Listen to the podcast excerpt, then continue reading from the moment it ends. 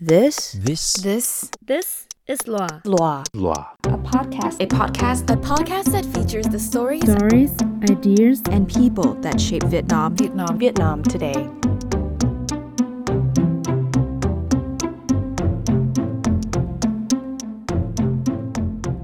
Hi, you're listening to episode 81 of Loa. My name is Tui Vikao. Today is June 4th, 2018. Two weeks ago, a few of our Loa members traveled to RightsCon in Toronto, Canada. RightsCon is an annual gathering of technologists, activists, and policymakers to discuss human rights in the digital age. While there, our editor in chief, Jin Nguyen, joined producers from Venezuela, Peru, and Argentina to record a discussion on the joy and challenges of creating podcasts. You can check out that recording on our social media pages.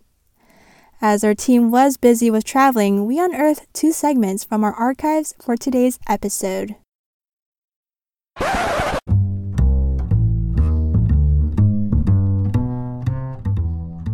June 4th marks the anniversary of the Tiananmen Square protests in 1989.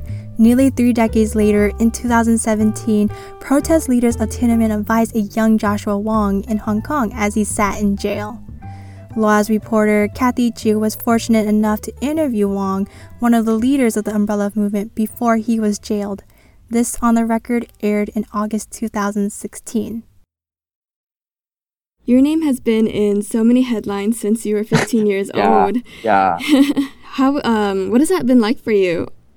Um, I just to hope to through my influence to let more people in Hong Kong in the world that care about human rights, democracy, and freedom to support the movement in Hong Kong, especially with facing the interference of the Chinese communist regime. It's necessary to gain more people to support our movement. And you being the figure for that is something you're comfortable with? Um, it's not really an easy thing because I'm still a university student and I need to pay the price for it. Especially, I need to face the sentencing in 15th of August, and I found guilty, and the maximum penalty will be sent to prison for five years. But I would just remind myself, even being a, a public opinion leader or a representative in demonstration would not be an easy thing. But actually, someone in this new generation should bear the responsibility to fight for the future of Hong Kong. Wow, that's very noble. Just stepping back a little bit, I know that this spring you and some other student leaders founded a new political party called Demosisto. Yeah. Could you tell us about Demosisto's platform and about any plans for the upcoming legislative council elections? Demosisto is the new political party founded by the organizer in Umbrella Movement. We hope to bring and transfer the power and Umbrella Movement inside the institution and to fight for self-determination and democracy and to let the young and new generation can bring their voice inside the institution. So um, now Nathan Law, the chairperson of Demosisto, would be the only candidate for us in this election. We hope that Nathan would be the youngest legislator in Hong Kong. Like you mentioned earlier, you and some other student leaders who spearheaded the umbrella movement back in 2014, you're recently convicted of unlawful assembly. How do you think your political party, Demosisto, will be impacted by the sentencing in a few weeks? And the worst case, if the court decide to send Nathan to prison more than three months, he would not be able to run in this election. But I think no matter Nathan is still able to run in the election after 15th of August or not, we will still continue to fight inside and outside the council and the hope to gather Hong Kong people and prepare for the next movement in the future. And what does that, that future look like?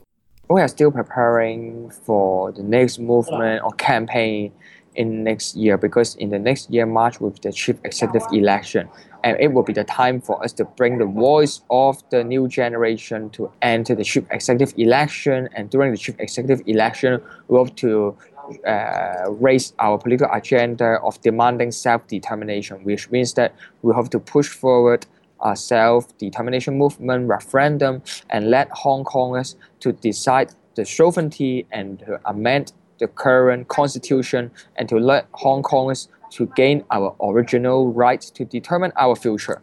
You're not scared about the possibility of being jailed. Is right? Um, I would just remind myself, hope for the best and prepare for the worst. It would not be an easy time for me, yeah, because I, if I need to send to prison, I need to delay my study. But I just hope, being a young generation, if uh, after the sentencing, it would just motivate more of the new generation to concern about the future of Hong Kong. And how have people in Hong Kong generally responded to your political activism?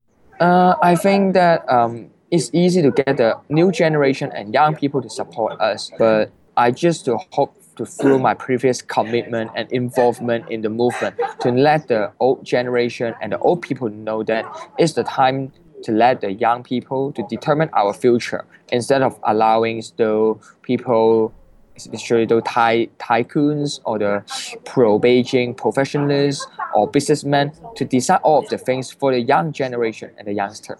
What are your long term goals for yourself? I was still involved in social movement and fight for the right of self-determination for every Hong Kongers. It's not an easy time and it's a long-term battle, especially we are facing the largest communist regime in the world, but we will hope to through our courage and our commitment to fight for the future of Hong Kong. I will still be the activist in the street and maybe in the future I may get a chance to enter the council. So, like yourself, most of our Loa listeners are young activists and they're listening from inside Vietnam and around the world. Do you have a message you want to give to them? Um, I just hope to uh, remind every activist in the world we have a different cultural and diverse political context, but actually we are also facing the suppression from the tycoons, elite, and upper class. So actually it's a really long-term battle. Sometimes we may be downhearted and depressed, but if we know that it's the time, social movement and activism is just like turning something impossible to be possible. Just show our courage and persistence. Finally, we can win back the place that we live and win back the future of our generation. I just want to thank you so much for your time. I know you're really busy. Good luck with everything. Okay, thank you for the interview. All right, bye. Bye.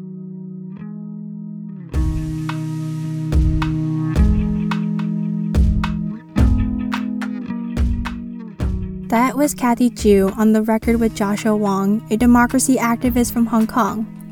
Wong is now 21 years old and he's the Secretary General of a pro democracy party, Demosisto.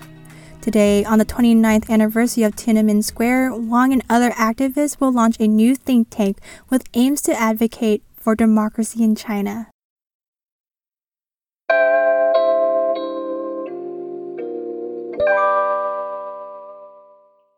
How can a handmade children's toy become a form of solace and resistance in jail? We revisit a story about dolls made in prison in this solitary envoi. This segment was produced by Quyên Ngô in December 2016.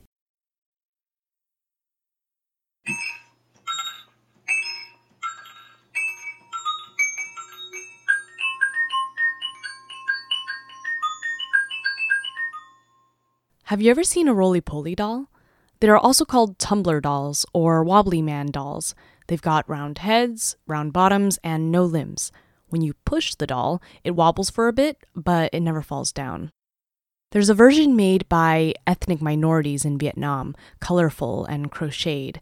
And now there's another version made exclusively by one political prisoner.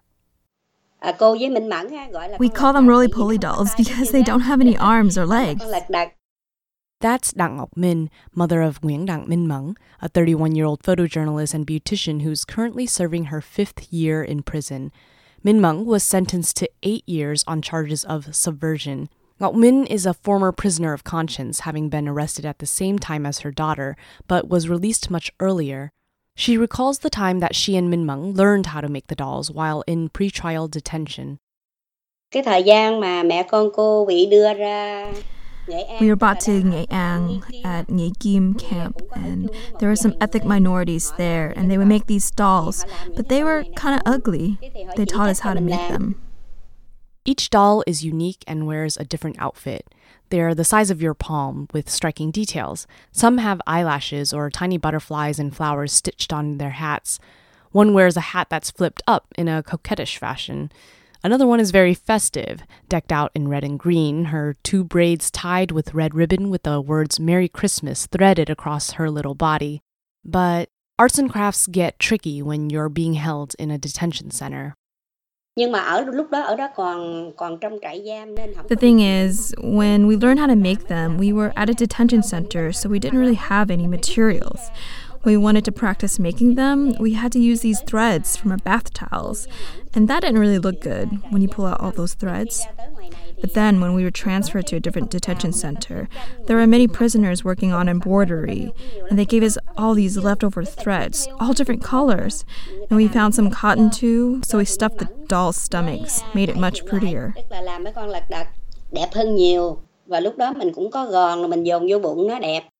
Minh Mẫn went on a doll making frenzy. She made one for every occasion one for Christmas, one for her mom's birthday, one for her parents' wedding anniversary. At the prison that Minh Mẫn and her mother were held, inmates are kept apart from each other and completely barred from going outdoors. Reading materials are highly regulated, and inmates risk solitary confinement for any perceived misconduct. The roly poly dolls became a therapeutic source of creativity and distraction. When her mom was about to be released, Minh Mẫn passed a bunch along for her to take home, but prison guards got suspicious. Ngọc Minh says they demanded to cut open the dolls to make sure it wasn't a ploy to sneak something out of prison. When I brought them out to the gate, the prison guards started searching them. They were afraid we were hiding papers or materials inside the stomachs, so they said to me, We're going to cut open these dolls. And I said, Oh my god, no, these are such beautiful dolls. How can you do that to them? They'll ruin them. So I allowed them to cut one of the ugliest ones. They found nothing in the stomachs of the dolls except cotton. What the authorities didn't realize was the messages the dolls bear were right in front of their faces. They just couldn't comprehend them. One had the flag of the Republic of Vietnam, and she embroidered my English name, Ami, on it, along with my birthday, April 4th, next to the word freedom, the white flower, and a cute butterfly on the hat. It was so pretty. The white flower, hoa mai, that appears on many of Minh Mẫn's roly-poly dolls represents the symbol of Viet Tân and serves as a message of solidarity for those fighting alongside her beyond prison walls. Minh Mẫn, like her mom, is a member of the pro-democracy party. Another doll is dressed in black, with the letter T and the number 4 embroidered on the body. The T stands for Tháng, or month, and the 4 stands for the month of April.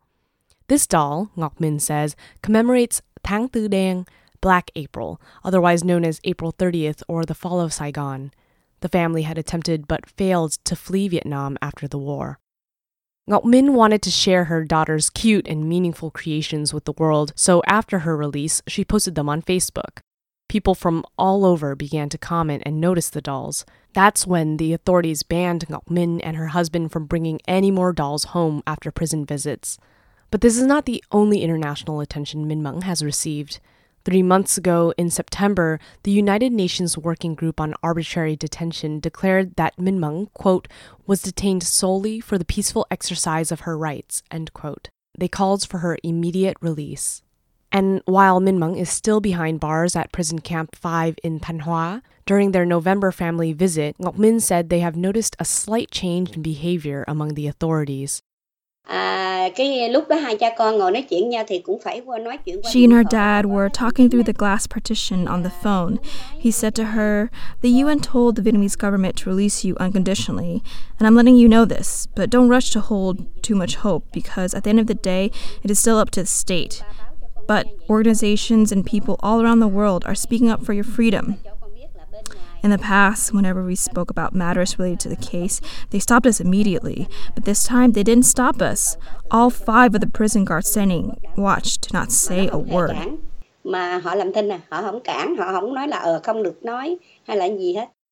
Ngọc Minh says that she and her family just wish for Minh Mẫn to return home. They don't want her to receive political asylum and be exiled to another country. She says that they want to fight together as a family for a free Vietnam in Vietnam. And if the authorities fear letting some roly poly dolls leave prison, one can only imagine how they feel about setting Minh Mẫn free.